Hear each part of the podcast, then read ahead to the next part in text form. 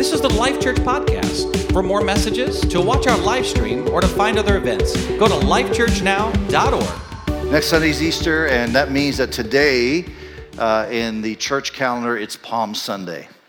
And Palm Sunday essentially is basically the, the beginning of the week of Passion. It's when Jesus triumphantly enters into Jerusalem on a donkey. You know, you know the story. It's the beginning of the week of Passion. So next Sunday, we're going to celebrate the resurrection, but oftentimes we overlook or we miss what happens during this week, and we're going to, we're going to kind of focus in on that this morning.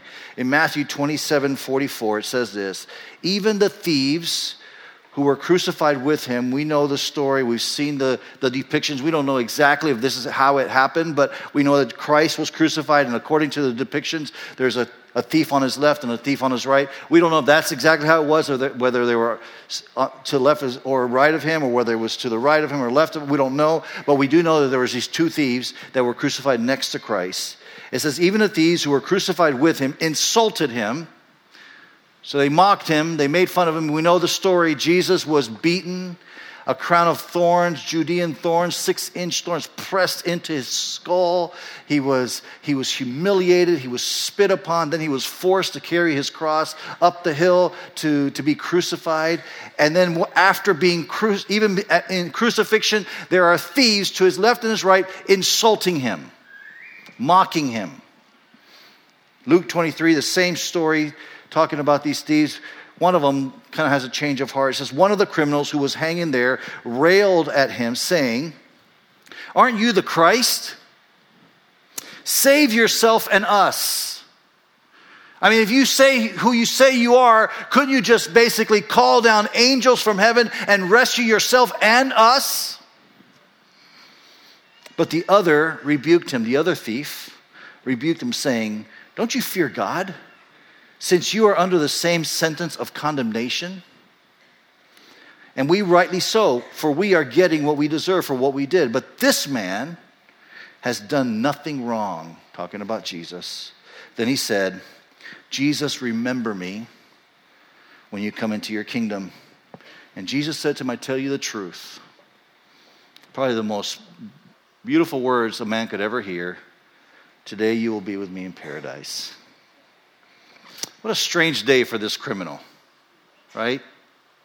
Like it started off as his worst day. I mean, nothing can be worse than being crucified and expected to die on a cross. It started off as his worst day, and his worst day turns into his best day because at the end of it all, he finds forgiveness and assurance of heaven through Jesus Christ. I wish I knew more about this man, but we don't really know a lot. There's, there's not written, there's not a whole lot you can find. Even in, in the annals of history, there's not very much that can be found about this man. Um, some people like to speculate, they like to throw names out about who this guy was, who this thief to the, you know, to, to Jesus' side, came to Jesus' aid was. But we don't really know who he really was. All we know is that in history, he's simply a thief who's crucified next to Jesus, and he gets an 11th hour pardon at the last minute, he's, he finds Christ. See, something happened to him while he was hanging on that cross. Something happened to him during those six hours that he, that he, was, that he was crucified next to Jesus. During those six hour, during that six hour period, something happened inside of him that caused him to change his mind. He went from ridiculing and mocking Jesus to believing him and defending him. So, what happened to him? That's what we're going to talk about today. What is it that he experienced at that moment that caused him to change his mind? And here's what my hope and prayer is is that we would experience the same thing today. Whatever it is that he experienced that moment, I'm hoping that you would leave today different than how you came in. That you would experience exactly what Christ, what this thief experienced on that cross just during those 6 hours. We don't know much about this man. But to be honest with you, part of me wants to think that his story was one of justice being served, right? That, that somehow or another he had a string of bad luck, a series of unfortunate events, and, and at the end, at the very end of his life, he gets a break. Justice, get, he gets justice. We don't know. If I could speculate, I'd like to think that maybe his story went something like this that he was born into a family by accident. His mother didn't really know who his father was, and as he was early on in life, he was growing up, that, that uh, there was men in and out of the home. Didn't really respect them. They didn't respect him. Might have been rejected and abused. Probably by the age of five, which would have been very customary in that time, his mother just let him off to the streets. You know, he was going to be better off begging on the street than, than trying to eke out a living and a mother trying to feed this child. Maybe she had multiple children. So he starts begging for a living. I'd like to think that he grew up as a kind boy. That maybe by the time he was 12, he was, you know, not only by himself a beggar on the streets, but maybe he had kind of grouped up with a bunch of other little orphans on the streets, and maybe they were running the streets, the back alleys of Jerusalem. And he was not only caring for himself, but he was also caring for younger ones. I'd like to think that about this, about this man. I don't know. One day he's rummaging through a trash can and he finds an intact loaf, a full loaf of bread. Excitement just wells up in his mind. I've got food for me and I've got food for my friends. And so he starts running back to where all the other orphans are. He's ready, he's so excited to, to, share this bread with them when a Roman soldier sees him and immediately assumes that he's a thief. Immediately assumes that he stole that loaf of bread. So he's arrested and he's placed in prison. In prison, he experiences one injustice after another. And then one day he sees a Roman soldier mercilessly beating an older man and sense of justice inside him said that's not right. So he tries to step in to protect the older man to, to say this is wrong and in, in the scuffle the, the roman soldier falls and, and dies. And now he's on death row. Now he's hanging on a cross. You know why i like to think that that's his story because it means that he didn't deserve to die on a cross. It means that when Jesus forgave him, when Jesus said, Today you'll be with me in paradise, that that was justice for this man. I mean, that's, a, that's the kind of stories that we like to hear. That's the kind of stories that, that we like to be a part of, that somebody has been dealt a, a, a, bad, a bad hand and, and somehow or another that things are really bad, but God steps in and rescues the day, and that's what we like to hear. But, and the reason we feel that way is because that's how Jesus was, right? I mean, you look through the Gospels and you see that Jesus was constantly looking out for the, for the, the people who were overlooked, the people who were hurting and suffering, who, who had suffered injustice.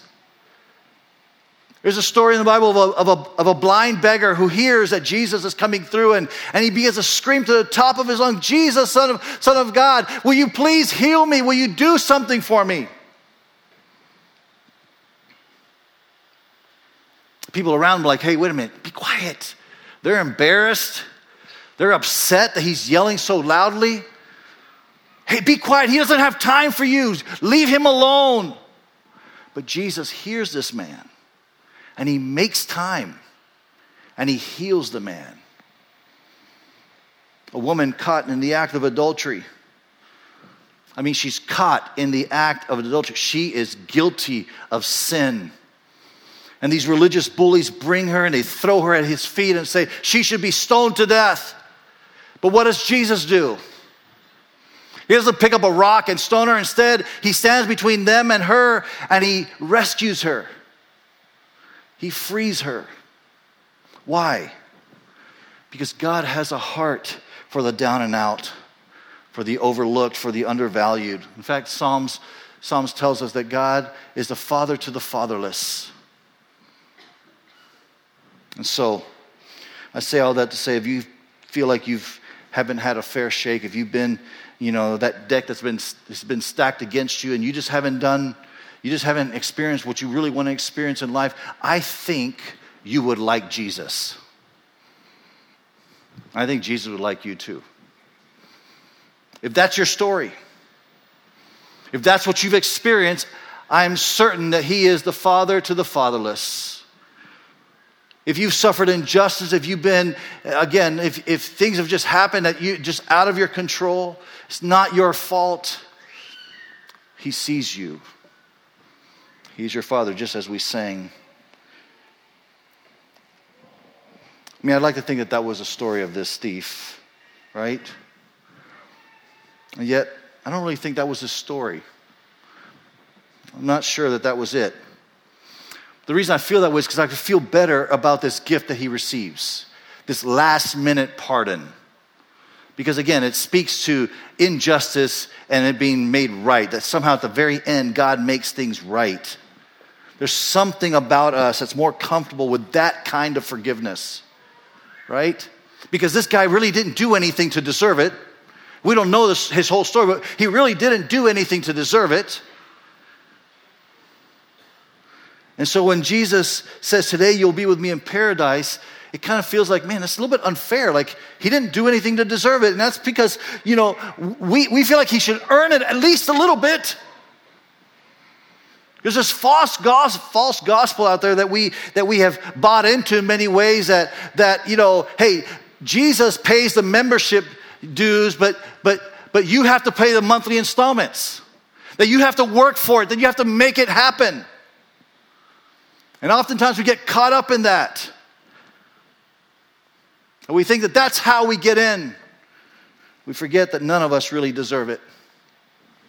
Not a single, there's not a single person sitting in this room right now, including myself, that deserves the gift of grace that we have received.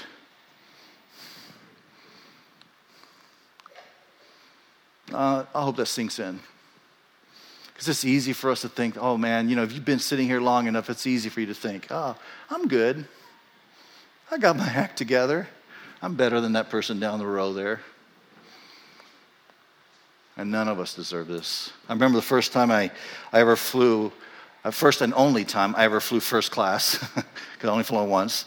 Um, I was uh, coming back from Bangladesh to the States. I, I had to fly to Houston because I was I was being summoned for, for a court uh, thing. And so I was, um, I, I, went up to the counter. I had my, my normal coach ticket, you know, the, the cheapest ticket you can buy. I walk up to the British Airways counter and I hand her my ticket. And she looks at me, she kind of checks me in, took my luggage and all that. And then she said, Thank you, Mr. Green. Have a great flight. You know, you've been upgraded. Oh, she said, You've been upgraded. Have a great flight. I didn't think anything of it. I'm like, Oh, upgraded. Yeah, great. They'll give us a few extra cokes or something. I don't know. I wasn't thinking. So I had my ticket, you know. So I will go into the airport. I mean, into the terminal. I'm sitting there waiting, and they start calling you how they the normal thing. They call the different, you know, if you need help or whatever. First class customers, please, please come on board now. You know, and I'm just sitting there and. And the lady that checked me in, she was just being kind to me, I guess. But the lady that checked me in, she's, she kind of like made eye contact with me. I'm sitting there waiting for my for me to get called in, and I hadn't looked at my ticket. My ticket had said first class. I didn't realize that. But I'm sitting there, and, and she goes, she kind of makes eye contact, says, Mr. Green, I'm talking to you. You can get on the plane now. And I'm like, what? I'm in first class? That was exciting, you know? I mean, I always was jealous of first class, you know? And so now I can sit in first class and I can give that pretentious look to people as they walk by. Yeah, yeah you're going to the back. Sorry, you have to sit back there in those tight, confined seats, you know. I was like, you know, but of course, I, I hadn't done anything to earn it. I didn't pay for that ticket. I paid for the cheaper ticket, but I got upgraded, right? And then after I sat there for a few minutes, I realized I wasn't the only one that was there by accident. Started realizing that there was other people that had been upgraded as well for free. and uh, and I don't know when this happened, but at some point I kind of started looking at those other people, kind of like look. I'm not like, like not like looking down upon them, but I started like judging them a little bit, you know. Like there was this Bengali man that sat across the aisle from me, you know, and he sat down and very promptly the plane hadn't even taken off yet, and he very promptly pulls out this napkin and he started digging in his ear. and then wiping it on the napkin, and then digging in his ear, and then wiping it on the napkin. I'm like, that's gross. And, and you know, I didn't say this, but like in my mind, like, you don't belong in first class. You got to get out of here. Right? And then right next to me was this lady that also was upgraded for free. She didn't tell me that, but I, I imagine by the glee that she had, she's so excited, you know. And she was so excited, especially that, that you get all, you know, whatever you ask for, they just bring it to you. You know, you want an extra Coke. You, and so she was like ordering these little bottles of, you know, uh, alcohol, you know, just getting several of them, you know, and, and then hot towels. And she just was just so over the top asking. I was rolling my eyes, embarrassed for her. I'm like, please, lady, you, you really don't belong here. This is, you're embarrassing the rest of us. And I, like, in just a short amount of time, I'd forgotten that I too had been upgraded.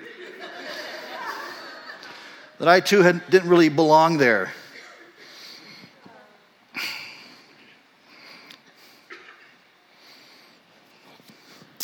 This happens in church all the time. I don't know when it happens, I don't know how it happens, but we receive this free gift of grace and at some point, I don't know what it is, but at some point, it's like maybe the seat has our name on it, and that's my seat. And I, you know, it's all about me. And I, oh, look at that. What do they do? Why do they worship that way? Why do they dress that way? Oh, I saw that guy stumbling out of the bar the other day. What's he doing here? And we forget that we too have been upgraded.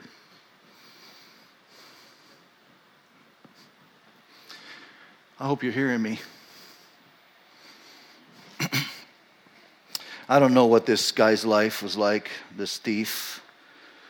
But if I could speculate, perhaps he was really, instead of being born into a, a family where he had no father, he was born into a loving family. Maybe his mother would sing to him every night before he'd fall asleep. Maybe his dad was like so, so excited about having this male child that he was going to be able to teach him the family business. Looking forward to that. But this kid grows up and he really takes all of that for granted. Didn't really appreciate what he had and he was sure that he could do better than his family. He was sure that, that what he had was just uh, insignificant. I really want to do something for myself. And so, as a teenager, he just tells his parents off and he, he just goes out on his own. He starts doing his own thing. Before long, he's getting, day by, getting by day by day, uh, you know, stealing bread, stealing food, stealing clothes, whatever he can get his hands on to try to survive. Over a period of time, he because sometimes this requires cunning and, and, and some maybe even violence. He discovers, because you have to fend for yourself on the street, he discovers that, that he has a knack for violence. And he's able to, you know, defend himself. He, in fact, maybe even extort a few people, manipulate a few people, you know, so he's, he's stealing. One day he's, he sees this rich man in a market and, and he see, he, he's eyeing this man. He realizes he has a, a purse full of gold and he knows that this would be payday for him. And so he starts scheming and planning how he's going to steal that purse of gold. And, and after, after the plan starts materializing, he runs after the man to take that, that gold. And, but the man resists and they start fighting and, and, and, and, there's you know this fight ensues and before long at the end of it all the man that he was trying to steal gold from lies there in a pool of blood dead. He stabbed him. A soldier nearby saw that, arrest him, and now he's on death row, angry and bitter, and he hangs on a cross. I don't know if that was a story, but this would be a common story of the day. This would be something that you would see and hear. In fact, you read history, you'll see that there's a lot of stories like that. Barabbas was one of those guys, right?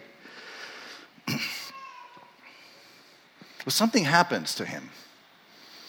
If that's a story, something happens to him that changes his heart, and now he's asking Jesus to remember him when he's in heaven. How did this happen? What did he see? What did, you know, how did he go from this, this criminal that's mocking him to this this criminal who is humbled and asking for forgiveness. How did that happen? What did he see? We know that he was close enough to hear, maybe hear Jesus speaking because they're having a conversation. And so maybe he's close enough to hear Jesus say, My God, my God, why have you forsaken me? Maybe that's what it is. Maybe that's what changed the, the guy's mind. Maybe hearing Jesus pray to, fa- to his father, God, why have you forsaken me? Maybe that's what changed him, but it's likely not because as a thief, he may not have really known that, that Jesus was quoting one of the Psalms, Psalm 22. It's unlikely that he understood the theological implications behind it. It's this prophetic psalm, Psalm 22, where King David is talking about crucifixion. He's talking about piercing nails, piercing hands and feet. What's interesting is that King David wrote this psalm. It's a prophetic psalm. He wrote it hundreds of years before crucifixion was ever even invented. So maybe what Jesus was saying here is that, that hey, I, I'm the fulfillment of this prophecy. You know, as he's saying, My God, my God, why have you forsaken me? Jesus might be saying, I'm the fulfillment of this, but it's unlikely, really. In 2 Corinthians 5, it tells us that Jesus became sin. He became sin. We focus so much on the physical suffering of Jesus. You know, the nails, the cross, the, the whips, the whip, the, the thorns. We focus so much on that as, as the pain that he was feeling and suffering, and yet his greatest suffering was the fact that he became sin for us. Jesus became sin so that we could be God's righteousness, is what Second Corinthians tells us. The whole reason that Jesus came was because sin had separated us from God. So Jesus becomes our sin so that we can become his righteousness. God forsook Jesus so that God could accept you and me. Maybe that's what changed this guy's heart. I don't know. I doubt it because I don't think he understood what Jesus was really praying. Maybe what changed this guy's heart was when Jesus starts speaking to the apostle John and says, "Hey, hey John, will you take care of my mom?"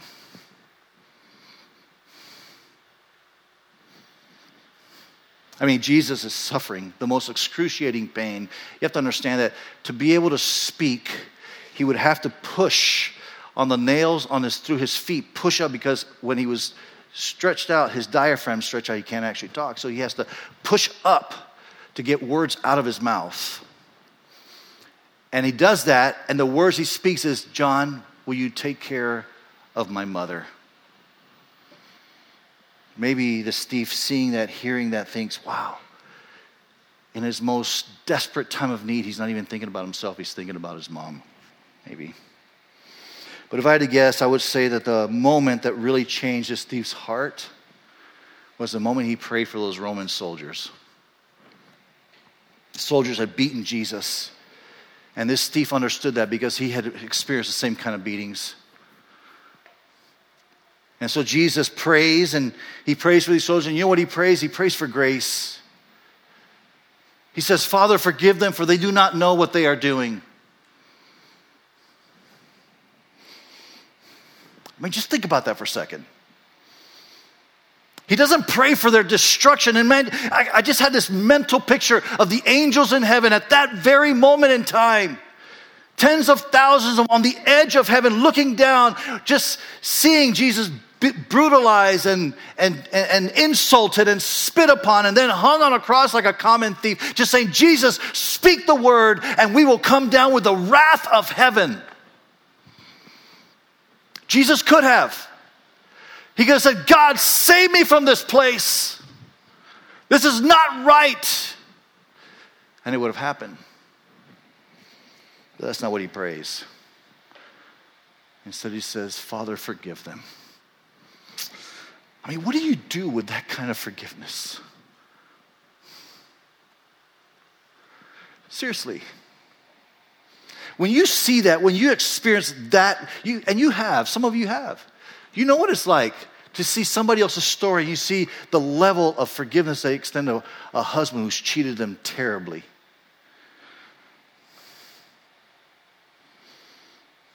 And you see that and you're like, wow, I couldn't do I could never do that. This thief notices that, and I think it wrecked him. I think he sees the level of forgiveness that the Father extends, and it just destroys him. It changes his heart. In fact, it's, it's, he switched so quickly that he did something that nobody else was doing. I mean, Simon Peter, he was nowhere in sight. He was hiding, he was running away. Pontius Pilate, he was washing his hands of it. But here, this thief, who didn't have to, but this thief decides to defend Jesus to believe in Jesus. In fact, this is what he says again. I'm going to read it. Verse 41 it says, We are getting what we deserve for what we did, but this man has done nothing wrong. You know what's happening in this moment? The heart is turning, salvation is taking place, and faith rises up. And this is what he says Remember me when you come in your kingdom. And Jesus said to him, I tell you the truth, today you will be with me in paradise. So here's my simple question as I bring this message to a close Has that happened for you? Have you been humbled by your own guilt and sin and then invited into a relationship with Jesus Christ? That's my prayer.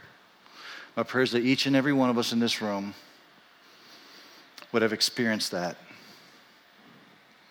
There's this image here. Uh, it's a picture of uh, a, a, painting by Rembrandt.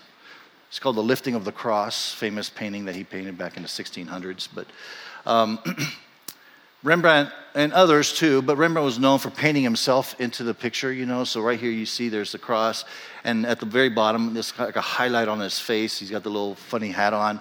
That's Rembrandt. That's his, has his image, and. Uh, and he, you know, he was, he was a storyteller with his paintings. And so one of the things that you see here is that he, he puts himself at the very foot of the cross and he's actually assisting the cross being lifted.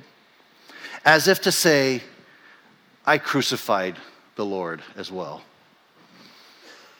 You'll see that actually he's got the, the guy standing up there is actually another depiction of him, his own face, who's standing in, in kind of like a Pharisee standing in judgment. It's really Rembrandt a, an older picture of Rembrandt, you know, where he's, he sees himself in judgment. And so that's really the challenge for us as you see this picture. And the challenge I'd ask, invite you into is would you, how would you paint yourself into that day 2,000 years ago? Who would you be? It's kind of silent in here. Imagine the mind is spinning and we're just thinking because, if anything, I see myself like that thief. I mean, I know what it's like. I don't know this guy's story, but I know my story. And I'm like that thief, you know? I'm the one who's, who, who has failed miserably. I'm the one who has sinned. I'm the one who is guilt ridden. I have no excuse. But I'm also the one, when I recognized that, that I said, Lord, will you forgive me?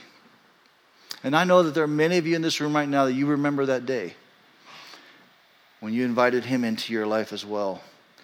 But I'm also the one who makes excuses. I'm also the one who looks at the other person and I say, uh, I'm better than that person, so I'm okay.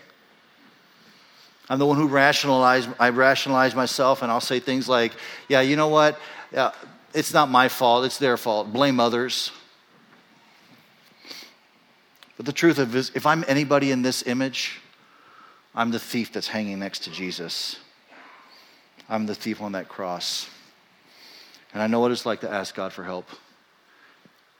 I remember that for me 36 years ago at a, in a church service when I came to the end of myself and I said, God, I need you. I can't do this by myself. I can't make myself better. I can't be the righteous person I need to be. I need you. And he came to my rescue. You see, when you see the story of the thief, you think, man, how presumptuous of this guy to ask for help. I mean, he's lived, if he's, if in fact, the story I told, the second story I told about, in fact that was his story, he lived that kind of life, and at the very end, he actually asks for God help, God's help. How presumptuous of him. I mean, he did nothing to deserve it. And that's the point. You and I have done nothing, nothing, nothing to deserve the grace of our Lord Jesus Christ. Every one of us, every one of us are that thief on the cross. So someday in heaven, when I'm there, I'm going to try to track down that nameless thief. I don't know who he is. I don't. I really don't know his story, but I want to say something to him to this effect. I say, hey, you know, I don't really know your story. I don't know everything about it, but what God, what Jesus did for you that day, He did for me.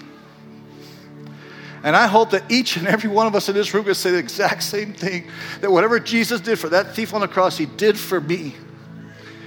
And it would be a shame if you left this morning not having experienced that. Because we are all guilty. We're all guilty. These two thieves are really emblematic of us.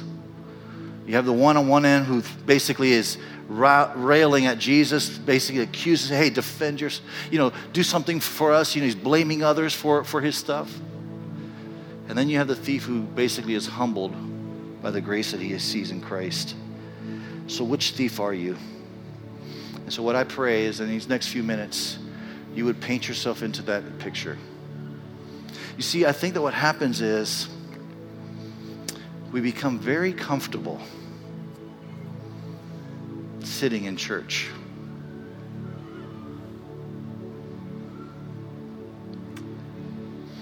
We do. I'm not talking about busyness and activity. I'm talking about self worth, the idea that somehow or another I'm in the place that I'm at. You're sitting where you're sitting right now, but somehow by your good deeds, your efforts. And when we do that, here's what happens. In effect, what happens is that we have forgotten the cross.